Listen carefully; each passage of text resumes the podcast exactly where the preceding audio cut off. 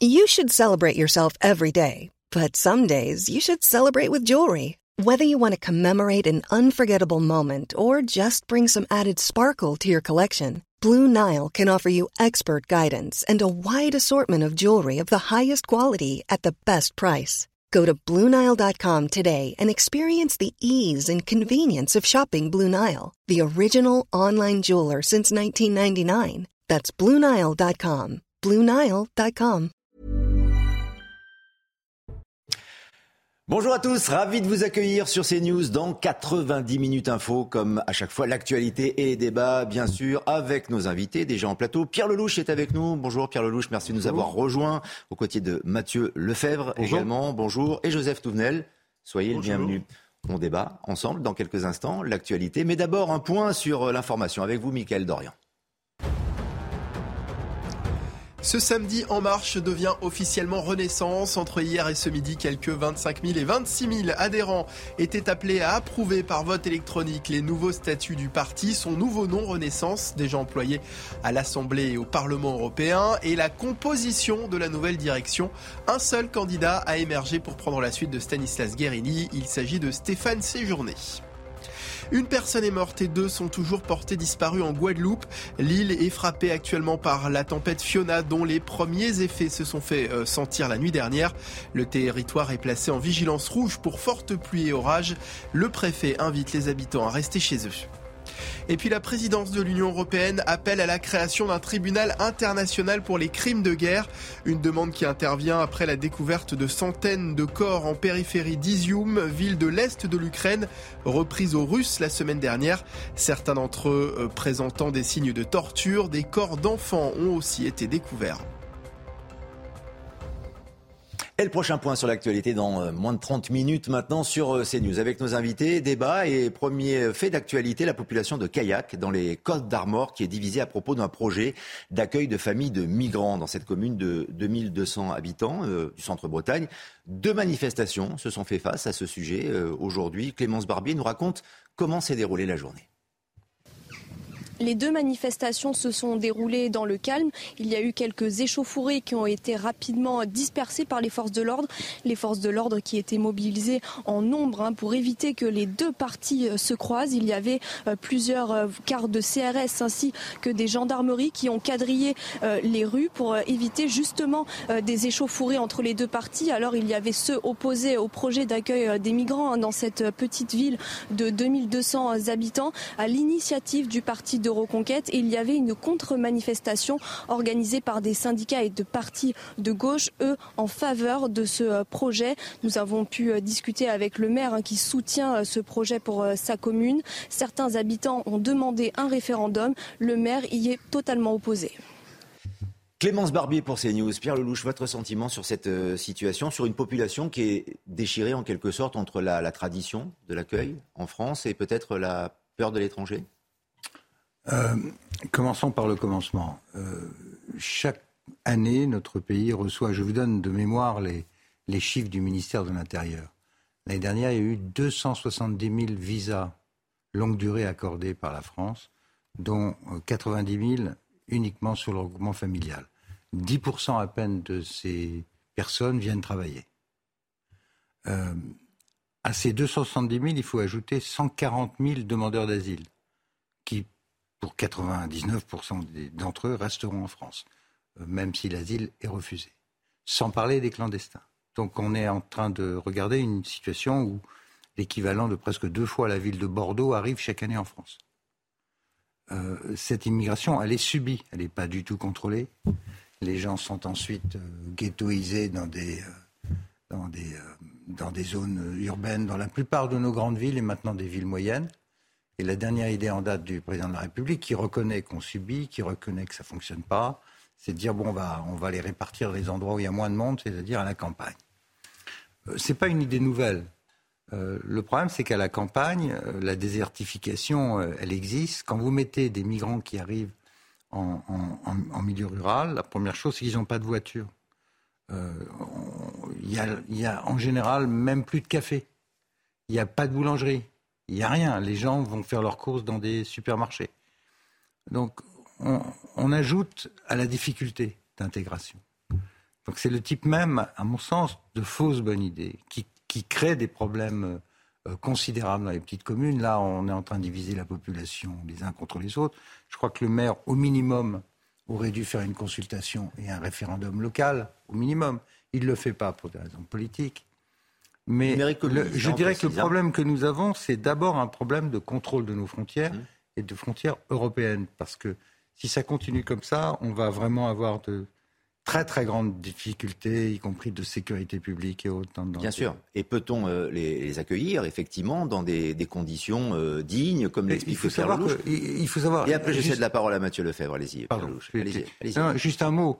Euh, rien que l'entretien des mineurs non accompagnés, ce qu'on appelle les mineurs non mhm. accompagnés, ça coûte 2 milliards d'euros à la France par an. Rien que cela. le, le système de santé, l'aide médicale d'État, qui est donnée à toute personne sur le sol français, légal ou pas, c'est plus d'un milliard d'euros. Donc ça, ça fait 3 milliards d'euros. 3 milliards d'euros, c'est ce qu'il y a dans le budget pour l'augmentation de notre budget de défense alors que nous sommes dans une situation de guerre en Europe. Donc il y a des choix que le pays doit faire euh, de façon urgente et je pense que au travers de cet épisode à Canac, c'est toute la question de l'immigration qui est posée dans le pays. Absolument, et euh, on écoutera euh, la, population, en tout cas des habitants de, de dans, quelques instants. Mais, Mathieu Lefebvre, est-ce que ce qui se passe là-bas, dans cette petite commune, il faut le dire, de, Bretagne, est une situation représentative de ce qui se passe en France D'abord, je crois que les, questions d'immigration sont trop importantes et trop lourdes d'enjeux et de symboles pour être livrées euh, au populisme. Je vois que c'est une manifestation notamment à l'initiative du parti de M. Zemmour. Euh, moi, ce que je voudrais vous dire, c'est deux manifestations. Hein, Tout à fait, mais euh, hein. absolument. dont une, en effet, euh, notamment du parti de M. Zemmour. Absolument. Si vous voulez me faire dire qu'on a une politique migratoire qui est absolument efficace, non, c'est pas vrai. le président de la République l'a dit, on a plus d'étrangers en situation irrégulière que dans d'autres pays. Si vous voulez nous faire dire qu'on a une politique qui est plus humaine que dans d'autres pays, c'est absolument faux. Euh, l'accueil des réfugiés, on parle là, il faut distinguer les réfugiés et les étrangers en situation irrégulière. Euh, les réfugiés, ils viennent de pays en situation de guerre, où ils sont, ils viennent en France parce qu'ils sont euh, martyrisés à raison de leur opinion politique, sexuelle ou religieuse. Et qu'est-ce qu'on fait quand ils arrivent en France? On les parque dans des endroits, vous l'avez dit, Monsieur le ministre Lelouch, dans des ghettos urbains où ils n'ont absolument accès à aucun service public, où ils ne peuvent pas s'intégrer, et en particulier pas s'intégrer par le travail.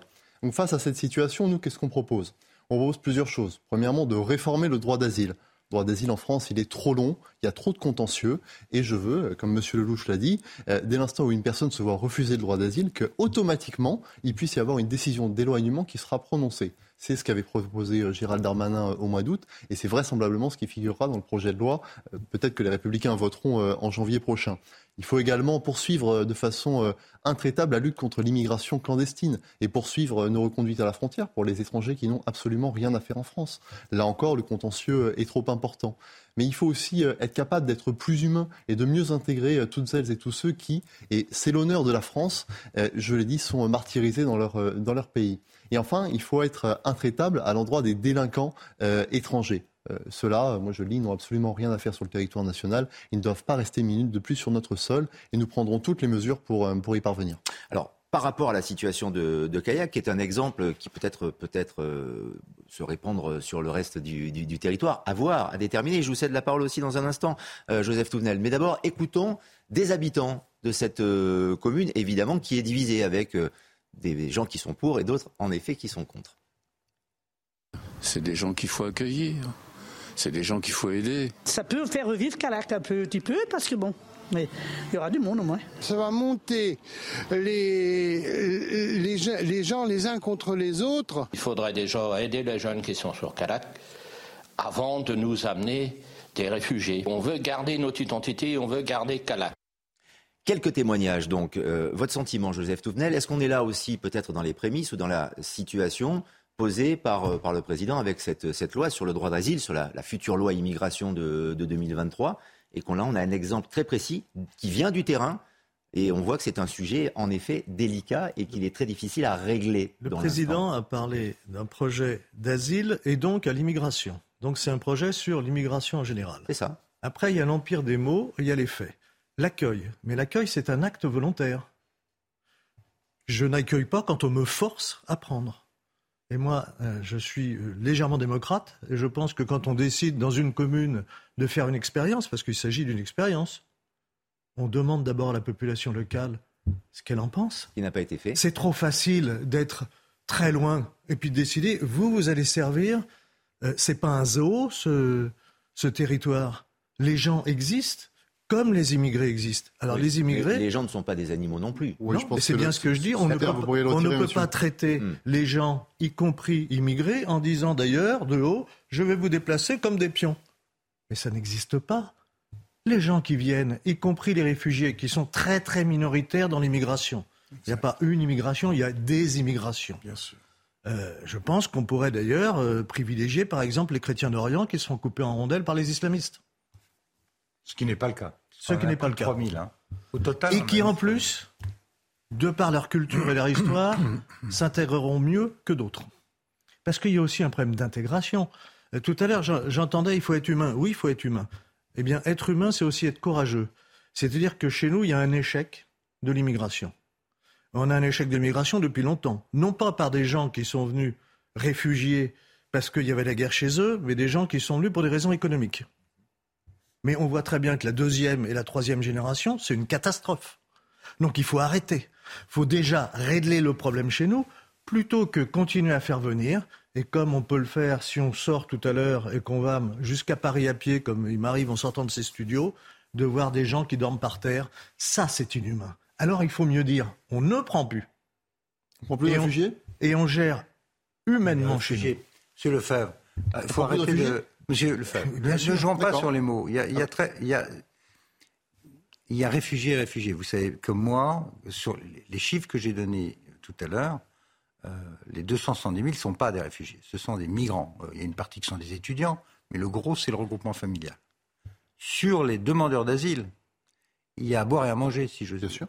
La plupart sont des réfugiés économiques qui viennent chercher une vie meilleure ici et qui sont attirés par le guichet français qui est meilleur que les des Le guichets- fameux Eldorado. Bah, bien sûr. Et le président de la République lui-même, d'ailleurs, a reconnu que nous étions plus généreux que bien des pays d'Europe. C'est pour ça, d'ailleurs, qu'une partie des migrants entrés en Turquie, euh, qui venaient de Syrie euh, via l'Allemagne, se sont retrouvés en France après, parce que l'accueil en France est plus généreux. Après que et ça nous, se- avons, et, se- et- et nous avons un énorme problème qui est que, encore une fois, euh, ça fait plus de 40 ans que nous subissons une immigration plutôt que nous la contrôlons. Il y a des pays démocratiques comme le Canada, l'Australie et d'autres qui ont une politique migratoire avec des quotas en provenance, en fonction des provenances, en fonction des spécialités professionnelles dont le pays a besoin. Effectivement, l'accueil, c'est une volonté de celui qui accueille. Là, les, nous, nous les choses soient claires. Les réfugiés, Et après Mathieu. les réfugiés qui sont des réfugiés qui risquent leur vie, c'est une petite minorité. Mais le président Vous de la n'en voulez même République, pas.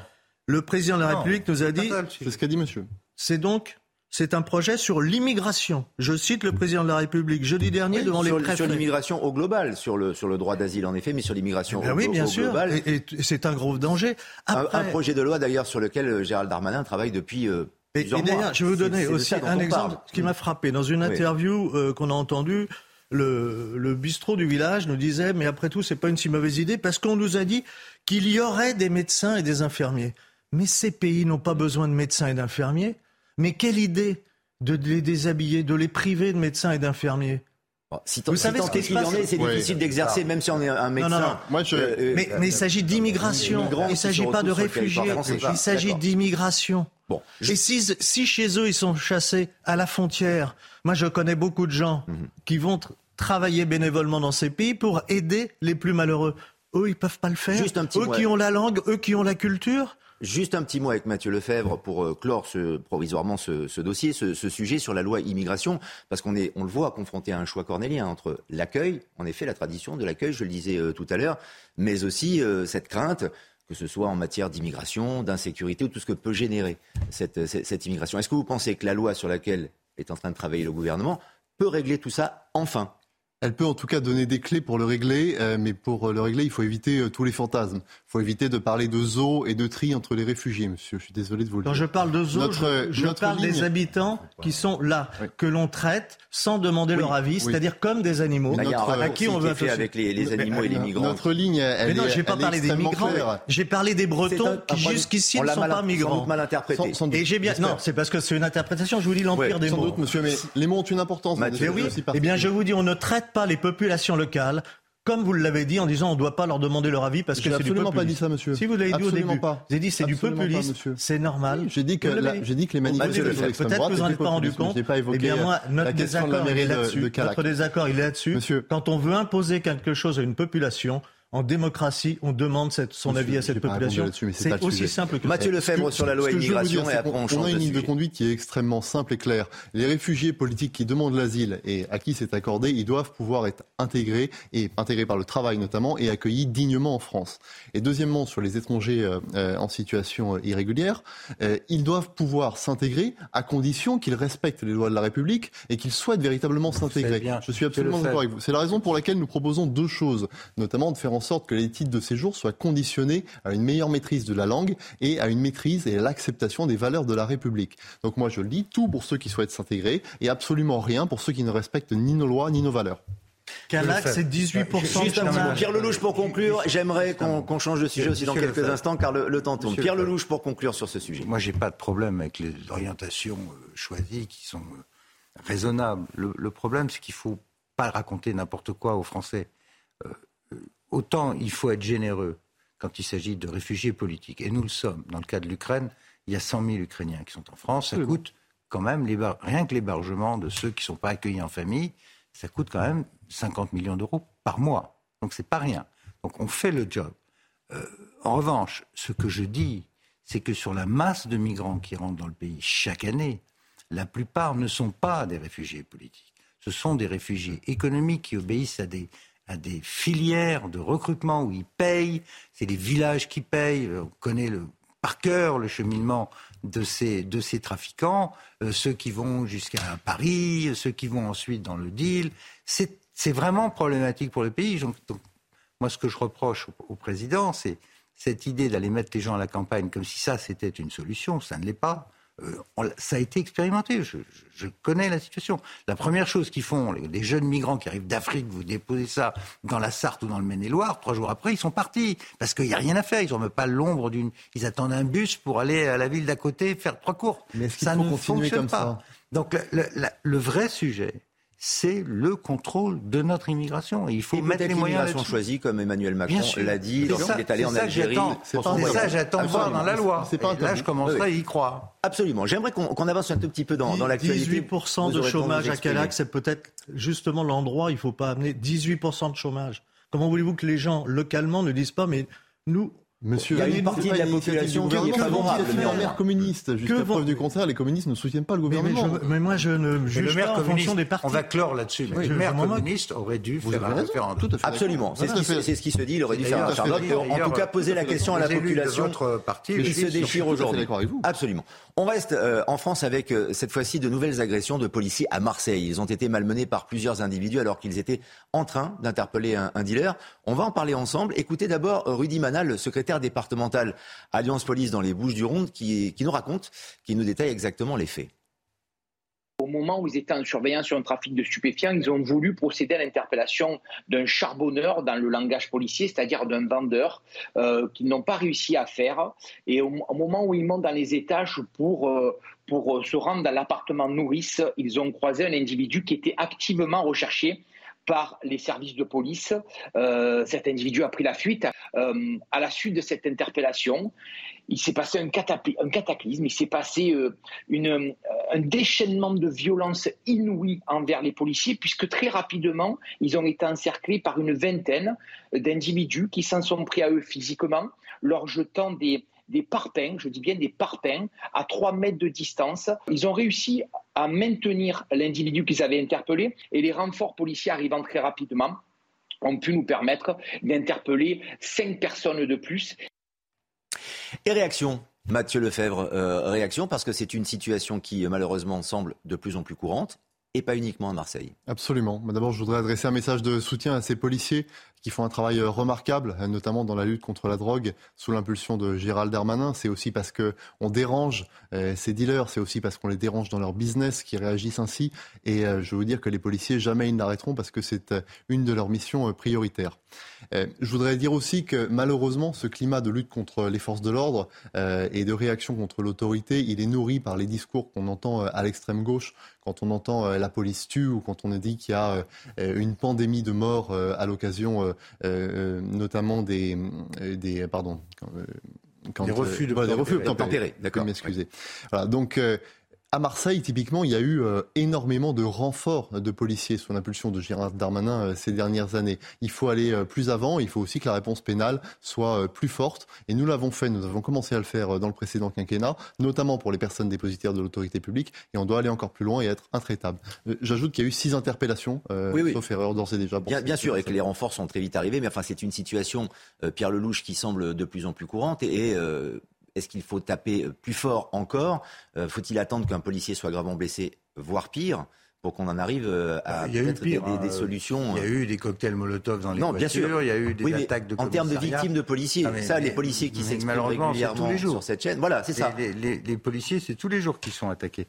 moi, j'ai profité d'être sur ce plateau à plusieurs reprises pour dire à, à mon ami Gérald Darmanin, parce que c'est un ami et quelqu'un que j'aime bien, faut qu'il change de braquet. Le, pays doit comprendre. C'est le braquet supérieur, Pierre Lelouch Nous avons affaire, à côté de ce problème de l'immigration, mais il y a des liens malheureusement, nous avons affaire à un énorme problème de la drogue en France, euh, qu'on ne prend pas dans toute sa globalité. Je suis pour la création d'une police dédiée.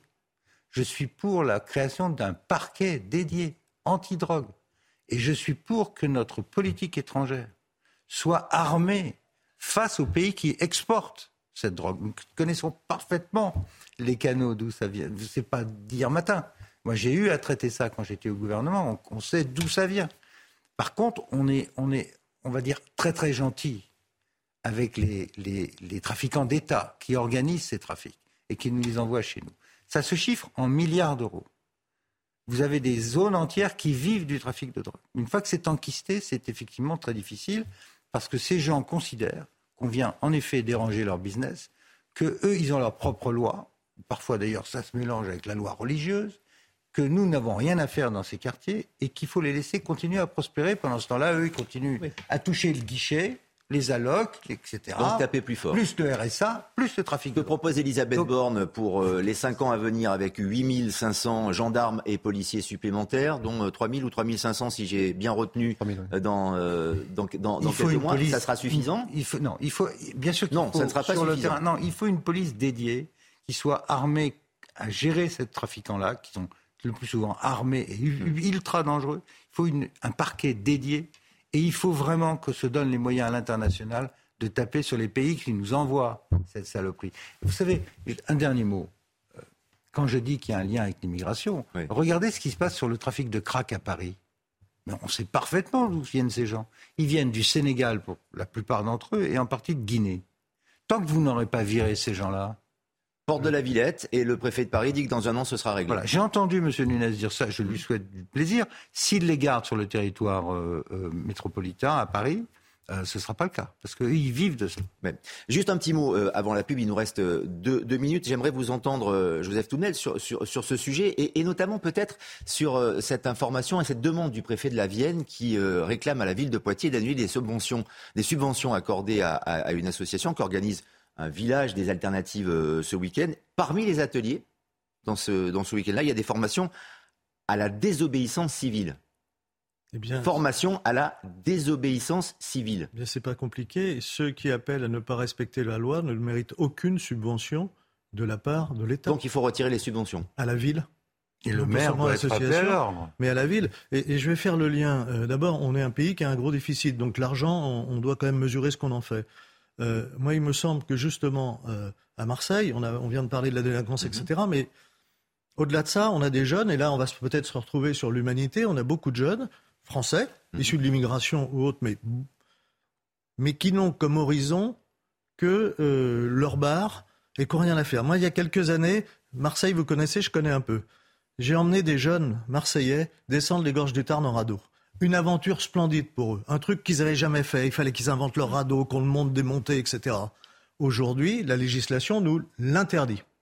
C'est-à-dire qu'on a des générations qui, sont qui rentrent dans la violence, qui sont manipulées en partie par l'argent euh, par l'islamisme, mais en plus, on leur offre aucune horizon d'aventure. C'est une société d'une tristesse infinie. Leur aventure, c'est la violence, c'est la drogue. Et, et, ça, il faut arriver à changer. Mais, Pierre Lelouch, des ateliers pour former à la désobéissance civile. Mais si, c'est des subventions. Que, que fait-on ah avec l'argent Pierre Lelouch, faire formation à la désobéissance civile. Là, non, mais ça, ça paraît totalement insensé, pardonnez-moi. pour les gorges du Tarn, mais là, on est dans un sujet gravissime, c'est qu'on a un maire qui organise un grand spectacle avec de l'argent public, une manifestation de gens qui sont sans doute animés des meilleures intentions, ils veulent sauver la planète. Oui, c'est ça. Pour sauver la planète, ils disent on va violer la loi, on va ne pas respecter la loi, désobéissance civile, c'est ça que ça veut dire. C'est la limite de la liberté d'expression? Bah écoutez, je vais vous dire, c'est l'état de jungle. Parce qu'il y a plein de causes, mais plein, qui méritent qu'on s'y attache. La défense des animaux, euh, euh, d'être anti-chasse, euh, d'être contre le nucléaire. Si chaque groupe à l'intérieur de notre société se met à dire j'ai la meilleure relation du monde, la meilleure raison du monde de m'opposer à la loi. L'imam Yakoussen, par exemple, ses petits camarades qui sont frères musulmans, pour conclure. peuvent demander la désobéissance civile de tous les musulmans de France au nom de cette fameuse liberté d'expression. La maire de Poitiers doit être mise en demeure par le préfet, non seulement de cesser les subventions, mais surtout de cesser ce genre de, d'attitude, de, politique qui est contraire à la loi. Elle est garante de la loi comme maire de la commune. On se pas, monsieur le député Dans quelques instants. On cède la parole. Ah ben, il, a, il, a, répondu. Vous voyez, tout à fait d'accord. C'est très bien. C'est normal, les républicains. Il n'y a pas que des désaccords sur ce plateau. Et peut-être y en aura-t-il encore des accords, euh, en deux mots, bien sûr. Dans quelques instants sur CNews, on se retrouve après la pause.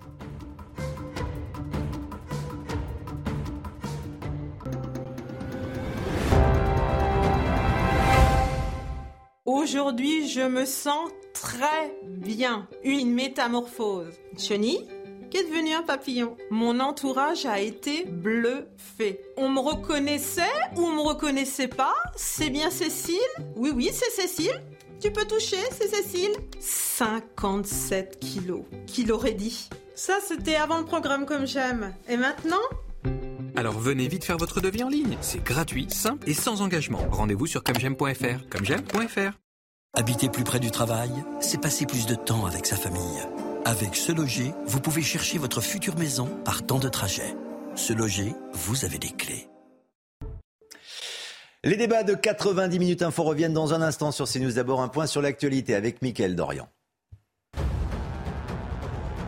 Charles III et le prince William à la rencontre des Britanniques, venus rendre un dernier hommage à Elisabeth II. Le nouveau roi d'Angleterre est venu pendant une vingtaine de minutes accompagné de son fils, le prince de Galles, saluer la foule qui défile depuis mercredi soir. Il a échangé quelques mots et serré des mains à deux jours des funérailles de la reine. En Gironde, plus de 600 pompiers ont encore été appelés en renfort cette semaine. Ils étaient jusqu'à un millier à se battre contre l'incendie fixé jeudi et qui a ravagé plus de 3400 hectares près des villages de Somos et de Sainte-Hélène. Des pompiers venus de toute la France, dont beaucoup ont également été sollicités cet été pour des incendies en Ardèche ou encore dans l'Aveyron. Et puis forte hausse des dépenses d'assurance maladie attendues pour l'année prochaine, une hausse qui pourra euh, dépasser les 3,5% par rapport à 2022 après les records abyssaux de 2020 et 2021 liés au Covid. Les pertes devraient encore atteindre 19 milliards d'euros cette année et se maintenir à plus de 13 milliards l'année prochaine et les suivantes. Le projet de loi de financement sur la sécurité sociale sera présenté en Conseil des ministres le 26 septembre prochain. Et retour sur le plateau de 90 minutes info avec euh, nos invités Pierre Lelouch, Joseph Touvenel et Mathieu Lefebvre pour cette actualité et euh, cette décision de la Cour administrative euh, d'appel de Nantes qui a confirmé le jugement du tribunal demandant le retrait de la statue de Saint-Michel au Sable d'Olonne. Elle avait été installée en octobre 2018, place Saint-Michel, donc dans la commune des Sables d'Olonne, devant l'église Saint-Michel, mais la statue de l'archange Saint-Michel doit être démontée au nom de la laïcité. La ville va saisir le Conseil d'État comme recours. On en parle avec nos invités, mais d'abord l'avocat de la commune, Guillaume Glénard. Euh, l'archange euh, Saint-Michel est un ange et, c'est une figure biblique. Mais c'est plus que ça. C'est aujourd'hui, qui plus est dans une société qui est largement sécularisée, c'est devenu un symbole mixte, à la fois en partie religieux et en partie profane. Et la plupart des gens euh, ne vont pas forcément voir dans, cette statue un, signe religieux. Ils y voient tout simplement la figure, une figure bienveillante, euh, et ça concerne euh, des croyants comme des non-croyants. Euh, on sait très bien que l'ange, la figure de l'ange, se retrouve dans une littérature profane, dans des films, et qui n'ont absolument rien de religieux. Donc je crois qu'aujourd'hui, euh, il y a un décalage entre cet arrêt de la Cour administrative d'appel de Nantes et la réalité de la société. un signe n'est pas perçu de la même manière selon les époques. En 1910, tout le monde aurait vu un signe exclusivement religieux dans cette statue. Aujourd'hui, la plupart des gens n'y voient pas un signe religieux, ils y voient un signe culturel. Joseph Tounel, c'est l'application stricte de la loi sans tenir compte du paramètre euh, culturel euh, Non, ça, oblige à réfléchir sur ce qu'est la laïcité. La laïcité, c'est pas euh, chasser le religieux du monde, c'est la neutralité de l'État. C'est-à-dire que n'est pas l'exclusion du tout du religieux. Le religieux fait partie de l'homme, de certains, on reconnaît, on, on est croyant, on n'est pas croyant, peu importe. La laïcité, d'ailleurs celui qui l'a inventé, il s'appelle Jésus-Christ quand même rendez à César ce qui est à César et à Dieu ce qui est à Dieu. C'est-à-dire, on, sépare les deux. Ce qui ne veut pas dire que dans l'espace public, on ne peut pas avoir des signes qui seront interprétés de façon religieuse ou artistique ou peu importe. Si on pousse le raisonnement, il faut interdire toute statue d'Apollon. Apollon, c'est un, dieu grec. Il faut interdire toute statue de Concorde. Concorde. La France entière est truffée de, eh de, monuments eh à connotation C'est une euh, divinité. c'est une divinité de la défense de la paix. C'est religieux. Une divinité, c'est religieux. C'est-à-dire qu'à un moment donné, il faut se poser, regarder s'il y a un excès ou pas. Là, on est Église Saint-Michel devant l'église Saint-Michel et 94,5% de la population, quand il y a eu un référendum local, dans ceux qui se sont prononcés, ont dit oui, nous, ça ne nous pose pas de problème. Au contraire, on est d'accord. En fait, derrière, il y a deux choses. Il y a une toute petite minorité, très d'un laïcisme exacerbé. On a l'impression que c'est euh, la Révolution française. Et puis, il y a ce souci de l'islamisme. Et je ne confonds pas l'islam et l'islamisme. Ce souci de l'islamisme qui avance.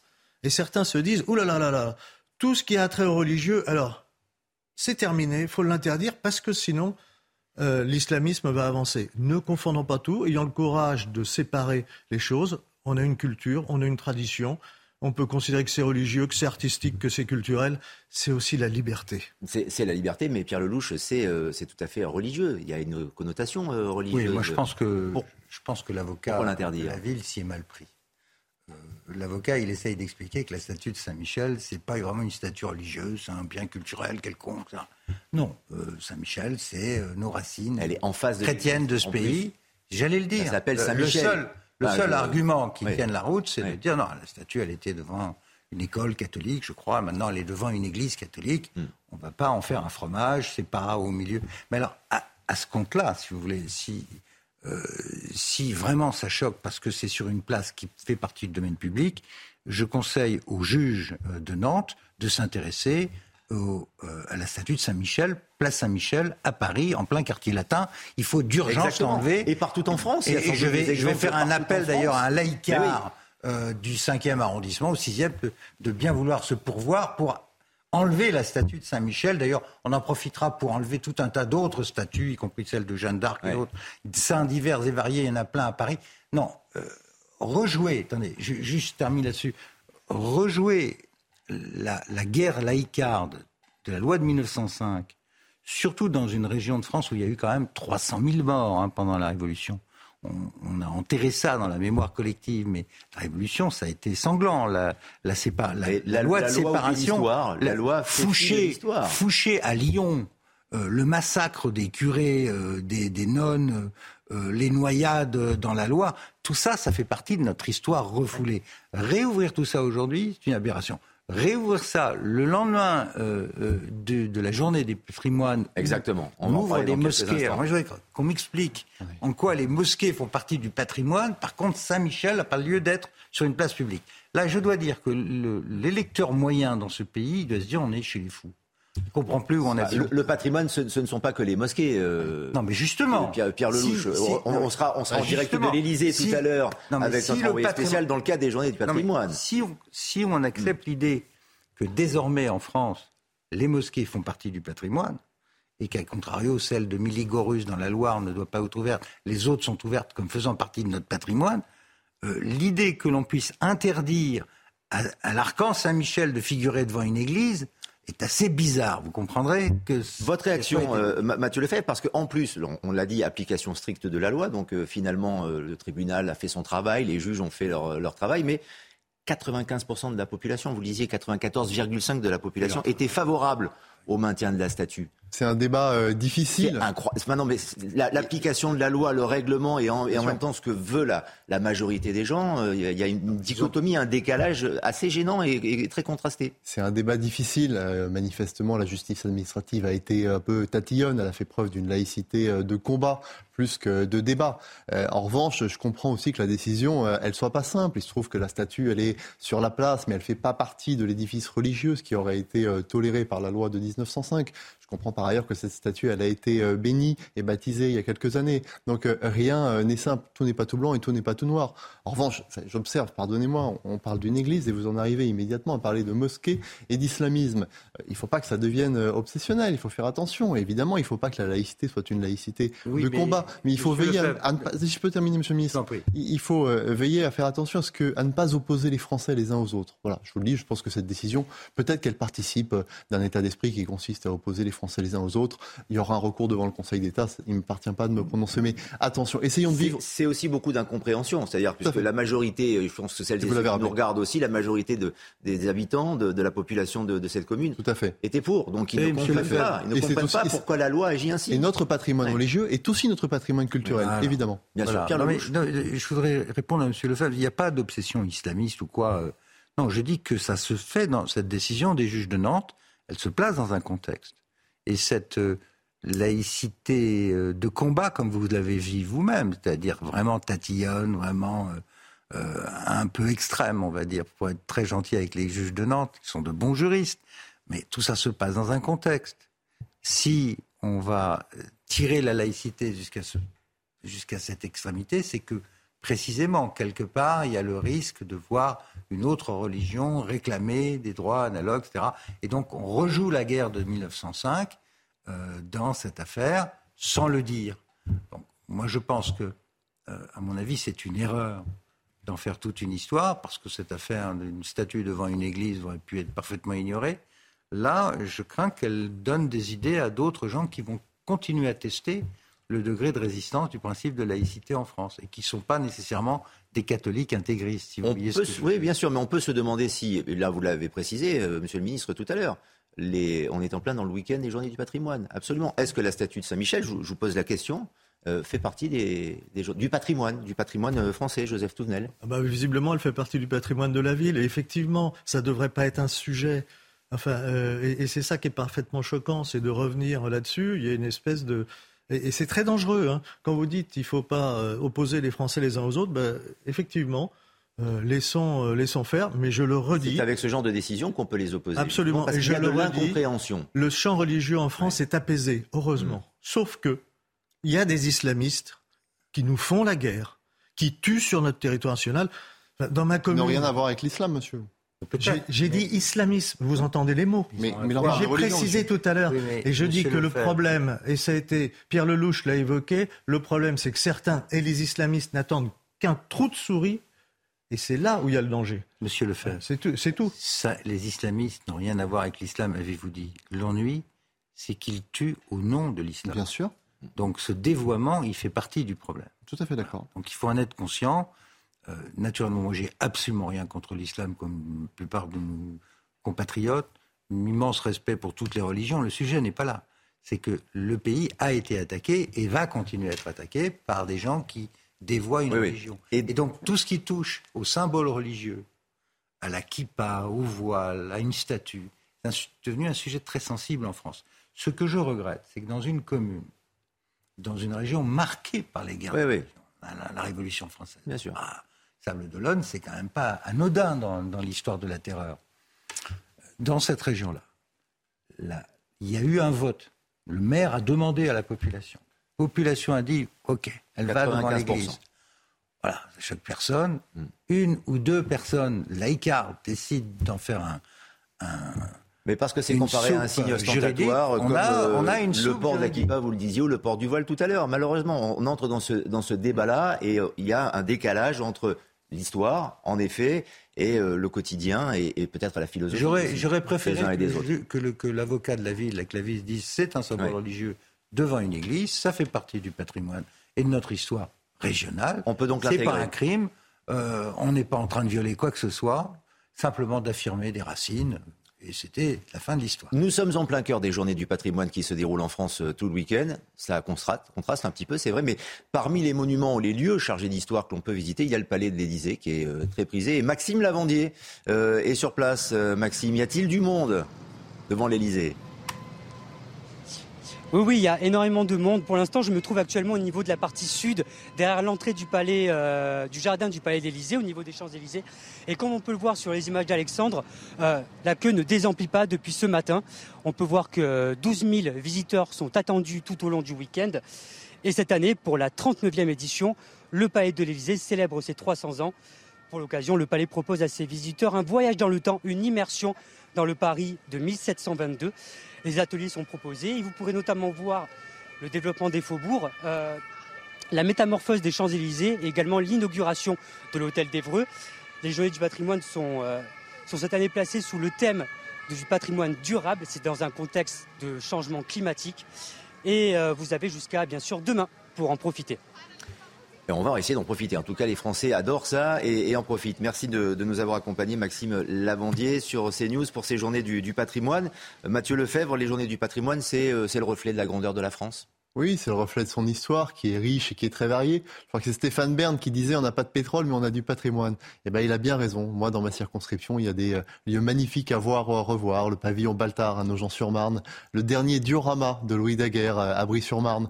Voilà, donc euh, évidemment les Français. Et il n'y a pas de message politique ou religieux dans les journées du patrimoine, dans les monuments que l'on peut visiter? Le patrimoine. On reste uniquement sur l'aspect culturel? Bah écoutez, euh, je crois, mais euh, c'est, euh, elles sont marquées du sceau du développement durable, ces journées du patrimoine. Donc c'est aussi un message politique. Hmm. Ça montre que le patrimoine, il est capable de durer, de traverser les générations. Et nous, si on veut être aussi capable de faire en sorte que notre héritage traverse les générations, il va falloir qu'on s'attaque très sérieusement à la transition écologique. Pierre Lelouch, c'est bien d'ouvrir les bâtiments, les monuments moi, j'ai eu la, République.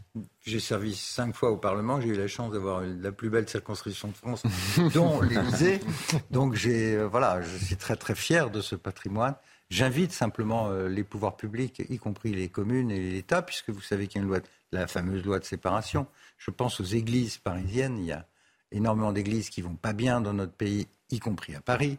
Et il faut mettre de l'argent. Si on veut être fier de notre patrimoine, il faut l'entretenir. Alors je sais bien que Stéphane Bern s'est beaucoup agité pour faire entrer un peu d'argent pour sauver quelques bâtiments par an, mais on a un problème de patrimoine dans tout le pays. Et il faut essayer de le maintenir. Il y a beaucoup d'associations, beaucoup de gens euh, bénévoles, mais c'est beaucoup aussi une histoire d'argent. Et il faut savoir aussi que ça crée beaucoup d'emplois, parce qu'il y a beaucoup de, beaucoup de, de BTP, d'artisans d'art, de menuisiers et autres euh, qui sont liés à ces métiers, qui sont de très beaux métiers. Donc j'invite tous ceux qui euh, sont aux manettes de, faire attention à leurs monuments. Une pensée de les garder ouverts. Notamment pour Notre-Dame de Paris, dont les travaux sont en train d'avancer. Je suis passé devant, je raconte un peu ma vie, mais je suis passé devant Paris encore devant Notre-Dame de Paris euh, hier. C'est vraiment en train d'avancer, Joseph. et, ça, ça fait partie du patrimoine. C'est pour ça que la journée du patrimoine, c'est pas qu'une reconnaissance culturelle, c'est aussi une reconnaissance de savoir-faire. Ça a été dit, de métier. et on manque notamment de jeunes pour aller dans, ces métiers. Euh, on, voit très bien que ce savoir-faire en partie se perd, y compris un savoir-faire un peu industriel. Vous avez évoqué, parce qu'on pense tout de suite au, château, etc. Mais il y a d'autres savoir-faire. Et là, il y a un effort à faire. Et puis, euh, euh, on parle de Paris. À Paris, avant, Noël, on a tout le long des Champs-Élysées, on a ces petites baraques qui vendent des tas de choses. Et quand on regarde, c'est souvent Made in China. J'aimerais bien que la ville de Paris organise ça et mettent en avant le savoir-faire, le patrimoine, les artisans qui vendent euh, ce qu'on est capable de faire. Euh, vous allez euh, boulevard Saint-Antoine, vous avez rue du Faubourg Saint-Antoine, vous avez encore des tas d'artisans qui sont là, qu'on les mette un peu en avant qu'on les mette leur savoir-faire, ce savoir-faire qu'on a toujours en France, c'est une certaine fierté de notre pays qui nous réunit. Voilà, ça évite de nous séparer. Ben voilà. La fierté du patrimoine et l'histoire. Un petit mot, Pierre Lelouch, et après nous partons à Londres. Là aussi, euh, le poids de l'histoire est, important. Pierre Lelouch. Euh, on a vu avec beaucoup d'admiration, plus ou moins euh, ouverte, des Anglais faire 24 heures de queue pour se recueillir devant leur reine. Parce que la reine, c'était le symbole de l'identité du Royaume-Uni. Nous, nous avons le patrimoine, qui est équivalent. Les gens se retrouvent dans leur paysage, il ne faut pas trop abîmer, voir les éoliennes, mais devant notre patrimoine. C'est ça qui réunit les Français. C'est pour ça que ces journées sont un immense succès, parce que les Français, quelque part, ils retrouvent leur identité. Et c'est pourquoi, après euh, le, duplex euh, à, côté de Londres avec, euh, avec Florian Tardif, qu'on va retrouver dans, dans, quelques instants, je vous demanderai si nous, Français, nous sommes encore très attachés, peut-être plus attachés ou pas, que les Anglais J'ai fait le lien leur histoire. Exactement, vous m'avez fait une passe décisive, Pierre Lelouch, et je vous en remercie, puisque en effet, les funérailles de la reine Elisabeth II se déroulent lundi avec une journée spéciale dès 5 heures sur CNews. Florian Tardif est au château de Windsor à l'ouest de Londres pour euh, CNews. Comment la famille royale notamment se prépare à cette euh, journée historique, Florian? Écoutez, c'est euh, peut-être l'un des plus euh, grands événements euh, jamais organisés ici au Royaume-Uni. Il y a eu des opérations qui ont été menées tout au long de cette semaine pour préparer justement ces funérailles qui auront lieu à la fois à Londres lundi matin en l'abbaye de Westminster avant qu'elles ne se tiennent ici au château de Windsor qui se trouve juste derrière moi. Funérailles qui auront lieu dans un cadre beaucoup plus intimiste. On attend plus de 2000 personnes dans l'abbaye de Westminster alors qu'on attend 800 euh, personnes ici dans l'enceinte du château. Dernière euh, demeure de la reine qui sera euh, inhumée aux côtés de son mari, de ses parents, mais également de sa sœur en la chapelle Georges VI. Et comme vous pouvez le voir, il y a d'ores et déjà énormément de monde ici qui ont souhaité se rendre une toute dernière fois peut-être pour, pour certains d'entre eux avant que la reine ne soit euh, inhumée aux abords du château euh, de Windsor. Certains euh, sont venus avec des fleurs pour les déposer juste devant l'enceinte du château. Il y a tout un système qui a été mis en place afin de permettre à la population d'assister à ce dernier trajet menant le cercueil de la reine qui sera transporté dans un corbillard tout spécialement affrété pour l'occasion, transporté depuis l'abbaye de Westminster jusqu'au château de de Windsor et on attend des milliers et des milliers et des milliers de personnes. Il y a une organisation euh, particulière qui a été euh, mise en place ces, ces derniers jours.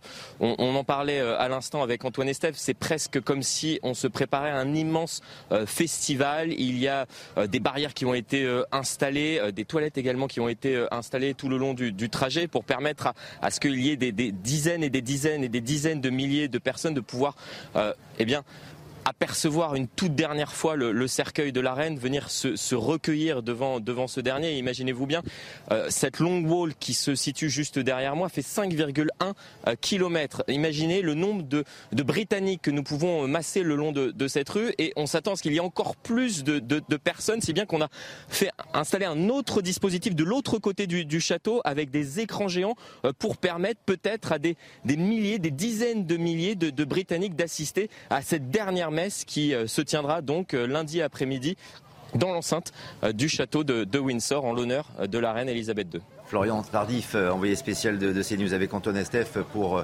ces préparatifs. En effet, et cette image aussi que nous avons envie de vous montrer parce qu'il y a une communion très forte évidemment entre le peuple britannique et la famille royale, et notamment le nouveau roi Charles III, qui est allé à la rencontre de la population avec, avec William. Charles et William, le, le père et le fils, qui échangent, qui communient et qui partage avec euh, la population et avec euh, les Britanniques. Voilà, c'est une image qui est très très fréquente depuis le décès de, la reine et il y a un véritable amour qui est en train de se développer maintenant entre le souverain, le nouveau roi et, euh, la population. Est-ce que cela veut dire, Mathieu Lefebvre, que les Britanniques sont plus ancrés dans l'histoire, dans la tradition que nous, parce que c'est une monarchie aussi peut-être. Parce que les Britanniques, ils sont euh, autant attachés à leur monarchie que nous sommes attachés à notre République. Vous avez montré les images du palais de l'Élysée. Le palais de l'Élysée, c'est euh, le symbole euh, même de la République. En tout cas, moi je trouve qu'il y a un formidable message d'espoir dans cette mobilisation du peuple britannique, hmm. à contre-courant de nos sociétés où tout va vite, tout va trop vite.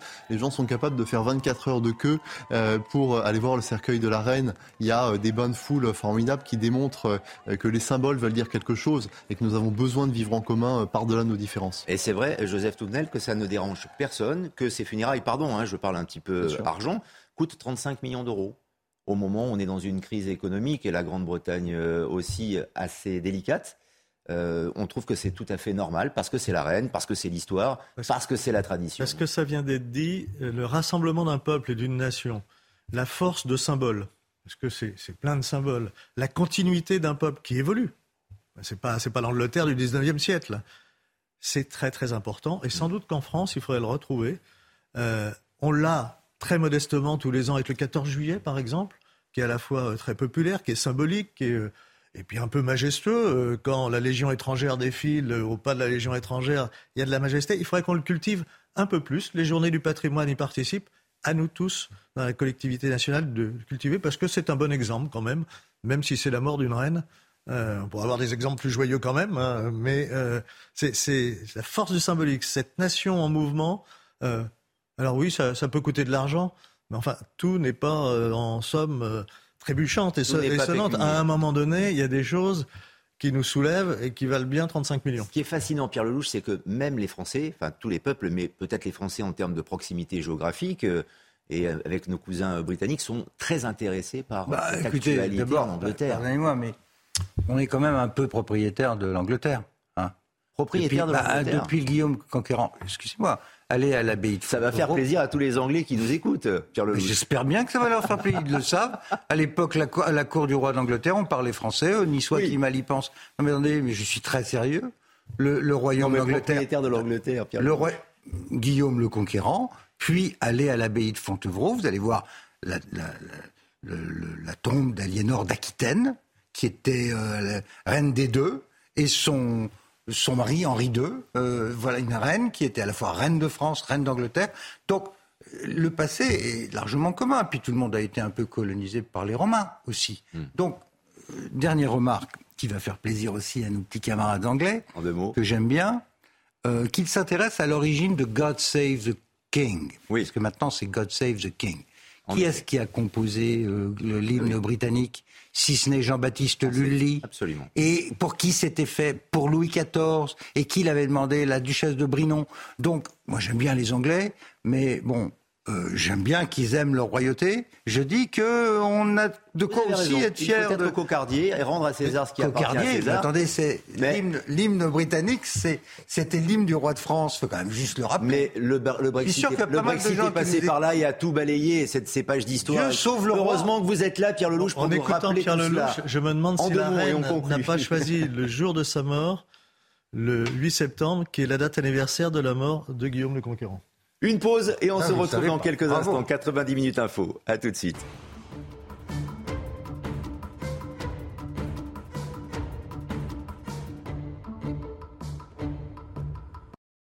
Bonjour.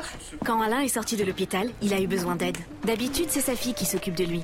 Mais cette fois-ci, sa fille n'était pas là. Et Alain a pu compter sur Marie, aide à domicile. C'est un de nos engagements d'assureur mutualiste pour votre santé. Groupama, la vraie vie s'assure ici. Et pour nos sociétaires fidèles, Groupama s'engage à débloquer 400 euros pour plus de confort pendant votre séjour à l'hôpital. Faire de petites choses chaque jour peut faire une grande différence. Aujourd'hui, votre délicieux café Senseo est produit de façon plus durable et plus responsable. Découvrez la gamme Senseo Espresso, un café 100% arabica dans une dosette spéciale espresso pour une meilleure extraction des arômes. Vivez l'expérience d'un véritable espresso dans votre Senseo. L'instinct. Une fulgurance qui nous pousse à agir un battement de cœur, une émotion brute. Constamment, nous devons nous réfréner.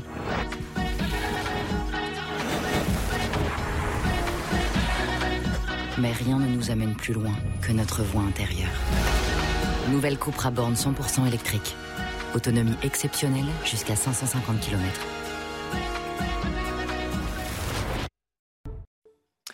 D'autres débats à venir dans quelques instants, 90 minutes info. Mais d'abord, l'information avec vous, l'actualité, Mickaël Dorian.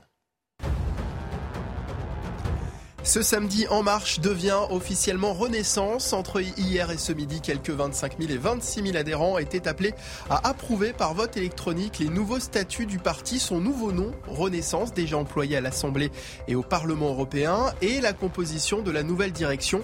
Un seul candidat a émergé pour prendre la suite de Stanislas Guérini. Il s'agit de Stéphane Séjourné. Des policiers ont été attaqués hier lors d'une importante opération à Marseille visant un gros bonnet du trafic de stupéfiants. Mais l'opération ne s'est pas déroulée comme prévu et les agents ont été agressés par une vingtaine d'individus. L'un d'entre eux a eu deux doigts cassés, un autre a des contusions sur tout le corps. Cinq personnes, dont l'individu recherché, ont été interpellées. Et puis une personne est morte et deux sont toujours portés disparus en Guadeloupe. L'île est frappée actuellement par la tempête Fiona dont les premiers effets se sont fait sentir la nuit dernière. Le territoire est placé en vigilance rouge pour fortes pluies et orages. Le préfet invite les habitants à rester chez eux. Et retour en plateau pour euh, nos débats euh, consacrés euh, notamment donc à Renaissance, le nouveau nom de, du parti désormais, puisque c'était jusqu'à présent un, un mouvement politique. On en parle bien sûr avec nos invités, avec Pierre Lelouch, avec Joseph Touvenel et donc avec Mathieu Lefebvre, qui, je le rappelle, est député Renaissance du, du Val-de-Marne. Vous serez au carrousel du Louvre oui, oui, tout, à, fait. bien sûr, dans quelques heures, où tout le monde est réunis. Bien sûr. Évidemment. Les éléments, euh, les éléments euh, politiques et les éléments euh, d'information, on va en parler avec, avec Elodie Huchard. Juste un petit mot, qu'est-ce que ça change de devenir un vrai parti politique après avoir été longtemps un mouvement politique. C'est juste une question de sémantique? Non, c'est pas que de la sémantique. La situation politique, elle a changé. Euh, on est dans un contexte différent de celui qu'on a connu. On a une majorité relative, pas absolue. Le président de la République euh, ne peut pas constitutionnellement se représenter euh, dans cinq ans. Et donc on doit se transformer, se professionnaliser encore plus pour pouvoir continuer à peser dans le débat public et surtout pour être un parti plus décentralisé que jamais, qui fait confiance à ses référents locaux et qui est aussi un, un parti qui anime des idées et des valeurs. Au-delà du combat des chefs. Alors, donc, au carrousel du Louvre, on l'a dit à Paris, lancement officiel de, Renaissance, anciennement La République En Marche, euh, qui devient un parti politique. Euh, Élodie Huchard, je vous pose la, même question euh, que Mathieu Lefebvre. Qu'est-ce que ça change? On va vous retrouver dans, quelques instants. D'ailleurs, tiens, la terminologie de, Renaissance, qui a choisi le, nom? C'est le président Macron? Alors, je ne sais pas, je ne pense pas que le président se mêle des affaires de parti. Il est au-dessus des partis, comme le veut la tradition républicaine. Très bien. Vous aimez bien ce nom, Renaissance ça, aurait pu s'appeler Naissance. C'est de la com. Hein. étant donné, que euh, c'est un nouveau parti. C'est pas mal. Euh, alors si on veut penser à la Renaissance française, je note que la Renaissance française, c'était le début du, du retrait des droits de la femme en France. On l'ignore souvent, mais la femme avait plus de droits avant la Renaissance. Mais François Ier était un roi très machiste, donc j'espère que c'est pas un mauvais signe que vous nous donnez. Après, vous ne pouvez pas faire ce grief euh, au président qui a placé l'égalité entre les femmes et les hommes grande cause nationale. Oui, mais les, entre les mots et les actes, il y a toujours des différences. C'est peut-être d'ailleurs le problème que vous avez eu. C'est-à-dire qu'à un moment donné, moi je me rappelle, on nous disait, c'est excite les vieux partis, euh, scléroser, et on va rouvrir le débat public. Le débat public n'a pas été rouvert, en tout cas pas à l'Assemblée nationale. C'est une partie de l'échec. Ah bon? Ah Non. Tout, tout, le monde sait que c'était une assemblée Godillot. Et on s'en est tous rendu compte. Hein. Moi, je, enfin voilà, euh, en élément extérieur, on a très bien vu qu'il n'y avait pas de débat véritable à l'Assemblée nationale, que des décisions étaient prises ailleurs. Et c'est bien si vous avez la volonté de revenir devant les députés pour présenter un certain nombre de choses et pas de faire ça en catimini dans des cercles, on ne sait pas trop, où on nous dit mais tout ça est secret et d'ailleurs secret d'État. Alors avant les détails avec Elodie Huchard, je vous laisse répondre euh, néanmoins euh, Mathieu Lefebvre. Vous savez, on peut faire euh, beaucoup de critiques, on peut dire que c'était une assemblée de Godillot. Moi j'observe que si ça avait été vraiment une assemblée de Godillot, il n'y aurait pas eu une vingtaine de parlementaires qui ont quitté le groupe, il n'y aurait pas eu les débats internes que nous avons connus, il n'y aurait pas eu toutes les propositions d'initiatives parlementaires qui ont eu lieu lors du précédent quinquennat. Mais vous avez raison, les Français, ils ne voulaient peut-être plus de ce système de majorité absolue. Et dans le message qu'ils nous ont envoyé aux élections législatives, c'est euh, aller travailler avec les autres. Mais travailler avec les autres, ça veut dire euh, qu'on a des interlocuteurs qui sont responsables et qui ne sont pas une minorité de blocage dans notre pays. On verra, euh, le budget sera l'occasion pour elle de nous dire si elle souhaite bloquer ou construire. Pour celles et ceux qui nous regardent sur CNews, et pour bien comprendre, Elodie Huchard du service politique de CNews nous, nous a rejoint. Elodie, qu'est-ce que ça change de passer de mouvement politique à parti politique. Ce n'est pas qu'un changement de statut. Non, en fait, surtout, ce que ça change, c'est toute la philosophie qui avait été voulue par Emmanuel Macron en avril 2016. Quand le président actuel lance En Marche, il dit ceci, il faut tourner la page des vieux partis politiques. Donc, à l'époque, on pouvait adhérer à la fois En Marche et à un autre parti politique, pas de cotisation, pas de vrai statut.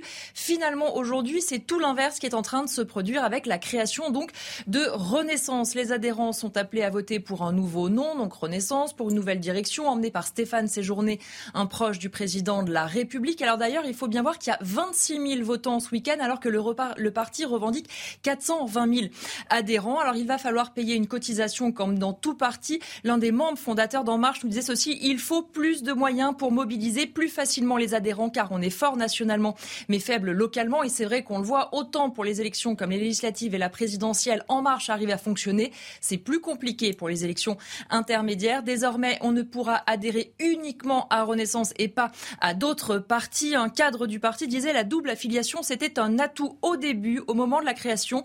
Mais le monde est plus flou et plus poreux. Donc maintenant, il faut avancer et puis surtout, il faut regarder ce qui va composer Renaissance. Parce qu'au premier tour de l'élection présidentielle, Emmanuel Macron voulait faire un grand mouvement. Alors certes, il aura avec lui notamment Agir et Territoire de Progrès, mais ni le modem de François Bayrou, ni Horizon d'Edouard Philippe vont rejoindre ce mouvement de Renaissance. Alors le but à court et moyen terme, ça va être d'aider Emmanuel Macron d'ailleurs, qui est le président d'honneur du parti dans le fait de mener à bien son quinquennat. Mais surtout, l'important, nous disent les nouveaux membres de Renaissance, c'est de préparer l'après Emmanuel Macron. Et donc, on comprend mieux sans doute pourquoi Édouard Philippe n'en fera pas forcément partie. Un lancement, donc ce soir, au carrousel du Louvre. Le lieu n'a pas été choisi au hasard, puisqu'évidemment, il rappelle la victoire d'Emmanuel Macron en 2017. La première ministre, notamment, va prendre la parole. François Bayrou et Édouard Philippe seront quand même là au premier rang, mais ne prendront pas la parole. Et puis, avoir aussi dans les prochains jours, il y aura un bureau exécutif pour entériner l'organigramme avec notamment un certain nombre de secrétaires généraux, parmi lesquels beaucoup de ministres ou de personnalités euh, importantes. Par exemple, Bruno Le Maire sera en charge des idées, Gérald Darmanin de la formation, Clément Beaune de l'international et Aurore Berger de la riposte. Merci Elodie Huchard pour toutes ces euh, précisions. Donc euh, ce sera officiel très concrètement au carrousel du Louvre aujourd'hui avec la création, la naissance de Renaissance. Pierre Lelouch, est-ce que c'était une nécessité pour Emmanuel Macron qu'il y ait un vrai parti et que ce ne soit plus juste un mouvement politique? Parce que finalement l'idéologie reste la même les idées, le projet reste les mêmes. L'idéologie, ça fait partie du problème du parti euh, qui est en train d'être créé. Euh, je pense que nous vivons un, moment très intéressant et peut-être un tournant si ça fonctionne. Pas si ça fonctionnera, mais si ça fonctionne, ce sera un tournant. Au fond, de quoi on parle? Euh, Macron, avec un culot incroyable, a fracturé, il a dit lui-même, je suis rentré par effraction en 2016-2017. il a surpris tout le monde il est passé au travers, il a créé une formation avec ses propres initiales. Pendant qu'on y est, allons-y. Et il est passé au culot, en profitant aussi, bien sûr, euh, de la déconfiture de la droite avec cette malheureuse affaire euh, Fillon. Il est donc président avec un mouvement qu'il a créé de toutes pièces, qui est ni de droite ni de gauche, et un peu des deux. Et depuis cinq ans, six ans, euh, beaucoup d'éditorialistes politiques, beaucoup de gens se disaient mais c'est quoi la colonne vertébrale idéologique? Par définition, c'est ni l'un ni l'autre, c'est un mélange des deux. Pas vraiment encore un autre parti centriste, parce que Bérou ne voulait pas qu'on lui pique son, fonds de commerce centriste, donc euh, c'est quelque chose d'autre. Ce qui est intéressant, c'est ce qu'a dit tout à l'heure le député Lefebvre. Euh, Macron doit s'arrêter dans quatre ans. Donc, au fond, il faut que cette affaire perdure ou perdure pas. Euh, Monsieur Lefebvre dit le président ne s'intéresse pas au parti. Bah, c'est ennuyeux parce que euh, il va bien falloir que quelque chose se passe après Macron. Si ce, ce faisceau d'idées doit survivre à Macron, le parti, jusqu'ici, a rempli sa fonction, qui était de l'élire et de le réélire. Mais maintenant qu'il est élu, il ne sert plus à rien, sauf à créer quelque chose de nouveau dans le paysage, à la place de l'ancienne droite et à la place de l'ancienne gauche, qui ont été plumés comme des volailles, au passage, par le même M. Macron. Et c'est ça la question stratégique qui se pose à l'avenir. Est-ce que Renaissance va être le pivot de la vie politique française, avec, euh, en rejetant aux extrêmes, à l'extrême gauche et à l'extrême droite, l'opposition, ce qui est d'ailleurs dangereux pour le pays, excusez-moi, parce que si l'opposition c'est l'extrême, alors un jour ou l'autre elle arrivera au pouvoir, que ce soit Mme Le Pen ou M. Mélenchon, ou bien est-ce qu'il va y avoir des coalitions avec euh, de ce qui reste de la droite ou ce qui reste de la gauche? Est-ce que ce parti va trouver suffisamment de cohérence idéologique pour survivre à Macron? J'en sais rien. Mais ce que je dis, c'est que c'est un moment extrêmement intéressant. Mais oui, mais c'est un challenge très difficile, un défi très difficile pour les dirigeants de ce parti qu'il faut vraiment avancer sur le plan idéologique. Survivre à Macron. On a prononcé cette phrase mm. plusieurs fois. Elodie euh, Huchard, Pierre Lelouch, vous-même, je pense aussi peut-être Mathieu Lefebvre. Mathieu Lefebvre. Mais euh, il y a quoi? Il y a une date de péremption pour, pour Emmanuel Macron? Ça veut dire que dans 4 ans, euh, il arrêtera la politique, il ne sera pas à la tête, pourquoi pas, de ce, de ce mouvement, de ce, de ce parti Vous lui poserez la question. Qui est, qui est créé. Non, mais, on, se pose vraiment la question. Ceux qui pensent à 2027 mm. sans penser à la réussite du quinquennat actuel se trompent lourdement. Mm. Nous devons tous être les agents de la réussite du candidat Macron aujourd'hui et du président Macron aujourd'hui. Si le président Macron rate son quinquennat, alors oui, peut-être que le pays aura euh, une chance d'être livré aux extrêmes, parce que je suis désolé de vous le dire, mais c'est pas les Républicains ou le Parti socialiste qui ont développé un corpus d'idées formidable depuis euh, ces cinq dernières années. Qu'ont proposé les Républicains Qu'a proposé le Parti socialiste? Absolument rien. Euh, je veux dire, vous dites le premier conscient puisque moi j'ai quitté les Républicains. Oui, le président de la République, vous dites qu'il a été élu par effraction au culot. Non, il a été élu par des millions de Français et réélu par plus de Français encore en 2022. Moi, Monsieur Lefebvre, cette expression, elle est de Macron lui-même. Il est rentré dans un système qui était moribond sur le plan intellectuel et idéologique.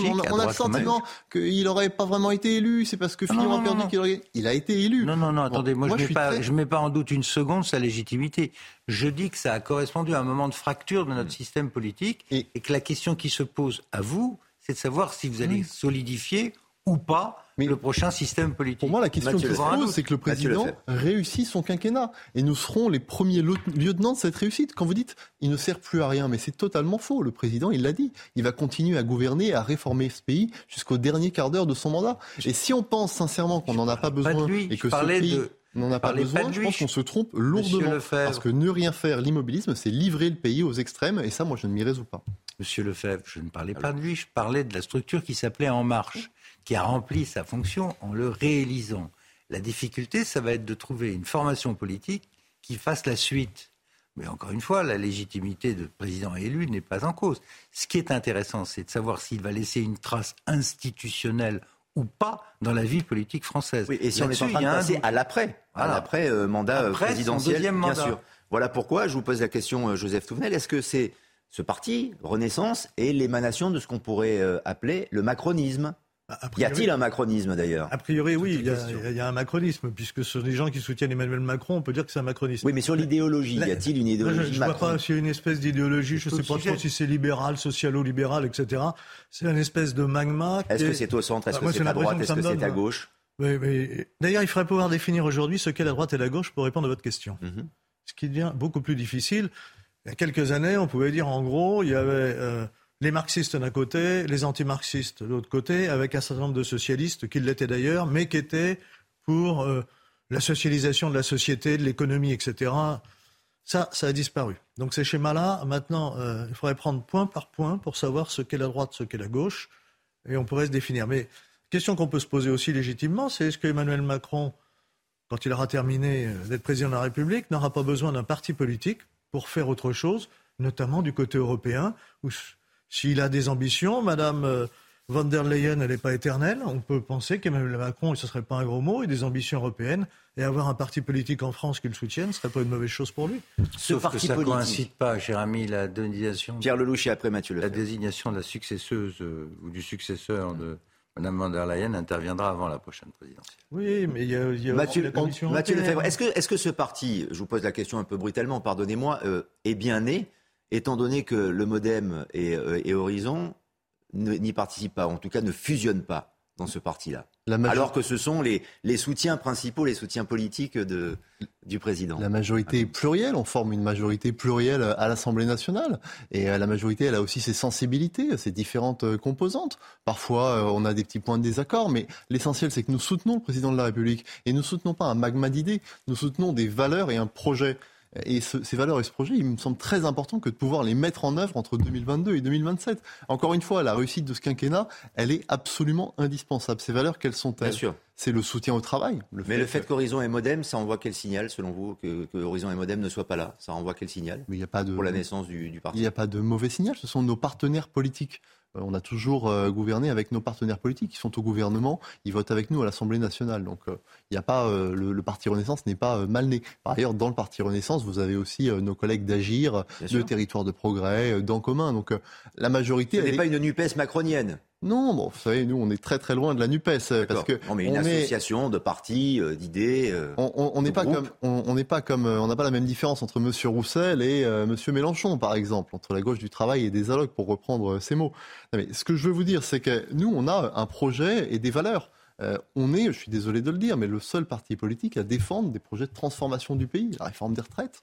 Euh, on est le seul parti politique à défendre la valeur travail. Prenons la réforme des retraites. Qu'est-ce que vous proposez concrètement? Sur la réforme des retraites, le projet il a été validé par les Français. Qu'est-ce que vous proposez concrètement? Vous ne pouvez pas me demander à moi ce que je propose concrètement. vous êtes député quand même. Peu. Oui, mais non, mais on ne peut pas faire le débat sur les retraites maintenant. Il y a beaucoup de choses. Elle va arriver par amendement. Monsieur Lefebvre. Monsieur Lefebvre. Mais on reste dans l'empire des mots. Non, mais là, il vous pose une question vache. Mais en fait. Oh, bah non, elle n'est pas vache. C'est un débat très intéressant. Non, j'entends. Je crois comprendre que le président envisage de la faire passer par amendement dans la loi sur la Sécu. On est bien d'accord. Ça, c'est dans 15 jours, 3 semaines. Et donc, vous avez vu le texte ou pas? Est-ce que vous avez vu le texte ou pas Ça n'est pas décidé Monsieur Lelouch. On ne peut pas dire d'un côté euh, le président de la République. Vous dites on a un projet sur les retraites et on vous pose bah, la question. On avait le projet du. On est à 15 jours de l'amendement. On a le projet du président de la République qui figurait dans son programme. Monsieur pas. Oui, mais alors c'est quoi bah, Vous l'avez pas lu 64 ans bah Oui, c'est ce qui a été proposé par le président de la République euh, dans son. Mais vous savez que ça veut rien dire Ah bon, alors. non, parce que moi je peux promettre la retraite à 54 ans. Par contre, c'est la durée d'annuité, c'est le nombre d'annuités qui va faire. Ah oui, l'âge légal ne compte pas. À 54 ans, vous n'y arriverez pas aux 44 ans. Quand on nous dit 64 ans, etc. Et on sait aussi aujourd'hui qu'avec les mesures qui ont été prises déjà, c'est le corps qui nous dit, donc le Conseil d'orientation hmm. des retraites, on sait que l'âge va arriver tout seul à 60 ans. Donc il faut rien faire, tout va bien, notre système social va parfaitement bien, on n'aura pas besoin de l'équilibrer. Les retraites, c'est on ne doit pas mettre en place la retraite minimale à 1100 euros faudrait faire un débat là-dessus. Par exemple, sur le privé. on est en train de le faire alors sur le privé, pas prévu qu'on n'en a pas le temps, malheureusement. Sur le privé, il n'y a, pas, a pas de problème sur le privé immédiat. Il n'y a pas de problème, d'accord. Vous, savez quelles sont les réserves du privé? Le système sera équilibré. 79 milliards d'euros de réserves. Le système sera équilibré au milieu des années 2030. 79 milliards d'euros. Et vous savez comment c'est le gérer, le privé? C'est par les partenaires sociaux, patronat et syndicats. Et moi, je demande que l'État gère aussi bien, ou nous laisse la main, parce que les retraites complémentaires, c'est les retraites du privé, on les gère, 79 milliards d'euros de réserve, pas un emprunt, pas un emprunt. Tout va bien dans ce pays. Je n'ai pas dit. Mais pourquoi vous caricaturez C'est ce que vous dites. Vous, citez les retraites. Je vous demande votre programme. Vous n'êtes pas trop. Bah, et je vous donne des éléments concrets. Je vous dis pour le privé. mais on n'a pas le texte. Pour le privé, on n'a on n'a pas de. Ça sert à rien. Voilà, c'est exactement. C'est un débat qui est rien pour l'instant. Il y a ce que l'on sait, Pierre Lelouch, c'est que le gouvernement et Emmanuel Macron veut aller vite. Bien sûr. Sur la réforme de la retraite. Après, c'est la seule euh, information pour l'instant. Moi, j'apprends. J'ai appris aujourd'hui que le député de la majorité n'a pas le texte. Donc voilà. Euh, Personne. C'est tout. C'est pas décidé. Ok. Bon, non, mais ce qui est, la, la, question de fond qui a été posée à propos de cette journée de création d'un parti politique, c'est au fond, quel sera le contenu politique et idéologique de cette formation. J'ai commencé à vous répondre. Après Macron. Bon, euh, bien sûr qu'il faut que Macron. Vous êtes dans votre rôle quand vous dites qu'il faut que Macron réussisse. D'ailleurs, mais le pays, honnêtement, comme citoyen français, je souhaite que, le, que ça réussisse. Mais je préfère ça qu'un désastre national. Ça va de soi. Mais une fois que ceci est posé, quel est le débat politique qui va présider à la prochaine élection présidentielle et au-delà Quel rôle pour ce parti Est-ce qu'on va avoir, est-ce qu'on va continuer à avoir euh, le déclin, voire la disparition de la droite modérée et de la gauche modérée? Est-ce que le parti, le pays va s'installer dans avec un grand centre Y a-t-il de nouvelles responsabilités qui vont euh, incomber aux députés, notamment aux parlementaires de et quelle va être le de idéologique de ce parti? Étant donné que ça, vous êtes désormais un parti. Oui, pour vous, philosophiquement, ça pas, Monsieur ah, Lefebvre, tout de même parce monsieur, pas... monsieur Lefebvre, vous n'allez pas pouvoir vous en tirer devant les Français en disant on veut le succès du quinquennat. La question qui vous va être, vous être posée, c'est c'est quoi votre, euh, votre armature intellectuelle et idéologique pour après. Qu'est-ce qui change le, le, fait que ce soit un parti Qu'est-ce que ça change? Voilà. C'est une forme de professionnalisation euh, de l'appareil de parti qui consiste, Stéphane Séjourné l'a dit, à aller euh, plus, à donner, conférer plus de responsabilités aux responsables locaux, par exemple, en mieux répartissant mieux les financements entre le national et le local. Mais ça, c'est de la tambouille interne, on s'en fout un peu. Oui, mais c'est peut-être pour compenser un manque d'implantation locale oui, bien sûr. De, votre, de votre mouvement et, peut-être le lien aussi avec les, avec les, avec les. il y aura un changement, il y aura des cotisations. Oui, tout à fait. Bon, ça, comme dans tous les partis. Euh. Bah, oui, mais c'est c'est le, c'est en marche en arrière, c'est en marche arrière. Il va falloir que mais comme les autres. C'est normal qu'un parti. Euh, il, découvre, il découvre au bout de cinq ans que pour faire fonctionner une structure, il faut qu'il y ait des adhérents qui cotisent. c'est un bah, parti qui a gagné deux élections présidentielles et qui n'existait pas avant. Vous pouvez dire ce que vous voulez. La vérité, c'est ah que c'est un parti qui a réussi. Ça, vous avez raison. Et le président de la République, il a réussi sous le précédent quinquennat. Sur ce point-là, reconnaissez qu'il y a eu un plantage à un moment donné sur le, la fonction de faire fonctionner un mouvement, président Macron a été élu avec toute sa légitimité. Mais la structure qu'il a mise en place, là, c'est une marche arrière. Vous, vous, vous créez une structure qui ressemble au parti traditionnel. C'est pas une marche arrière, c'est une renaissance. Et d'ailleurs, on a commencé par débattre. Commencé par des valeurs et de notre projet avant que de débattre des statuts. Le pari que vous pas avez les autres. devant vous, c'est Pour terminer, Pierre Lelouch. C'est pas seulement une affaire d'organisation interne. Je suis sûr qu'il y a des gens compétents pour le faire. Le pari, ça va être l'implantation locale. Bien sûr. Euh, sinon, le, système va être bancal. Vous êtes capable de faire élire un président, des députés, majoritaires, mais pas en majorité absolue. Mais au niveau du territoire, là, le parti est extrêmement fragile. Donc toute la question va se jouer là, euh, pendant ce quinquennat. Est-ce que oui ou non, ça va être une force centrale dans la vie politique, avec en face deux extrêmes, ce qui, à mon avis, n'est pas l'idéal pour le pays, parce qu'il y y aura toujours un risque, ou bien est-ce qu'il va y avoir des systèmes d'alliance d'ici là qui vont se dégager au fil des élections locales, euh, avec la droite modérée ou pas, avec d'autres forces politiques ou pas. C'est ça qu'il faudra surveiller. Mais je dis, c'est un moment important dans l'histoire politique. En tout cas, on souhaite une belle naissance à Renaissance. C'est au carrousel Merci du Louvre, beaucoup. c'est euh, c'est aujourd'hui. Et vous y serez présent, le président Macron. euh, Personnellement, je souhaite un bel avenir à la France. Si Renaissance y participe, j'en serais réjoui. Parfait, je crois que tout le monde est d'accord. Je partage. Merci infiniment, Et merci à tous les trois. aussi, euh, bon anniversaire. Exact. Voilà, bon anniversaire et, et belle naissance à Renaissance. On se retrouve dans, dans quelques instants sur, sur CNews avec Patrice Boisfer. C'est Punchline. Merci à nos invités. Merci à vous. Et on se retrouve euh, très prochainement demain pour 90 minutes info sur CNews. Ce dimanche, le grand rendez-vous Europe 1, CNews, Les Échos. Notre invité, le patron du Modem et haut commissaire au plan, François Bayrou. En pleine crise énergétique, l'exécutif craint l'étincelle sociale. Comment Emmanuel Macron peut-il éviter un regain de tension? Le président qui regarde avec inquiétude la victoire des droites en Suède. Un scénario plausible pour 2027 Sur tous ces sujets, François Bayrou ce dimanche sur Europe 1 et CNews.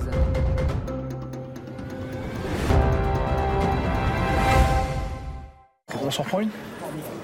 Euh... Non, c'est bon.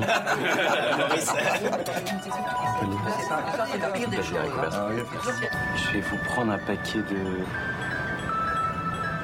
Un paquet de chewing-gum. Faites les bons choix dès maintenant. Vous vous remercierez plus tard. Tabac, alcool, alimentation, activité physique. En changeant nos comportements, on pourrait éviter près de la moitié des cancers.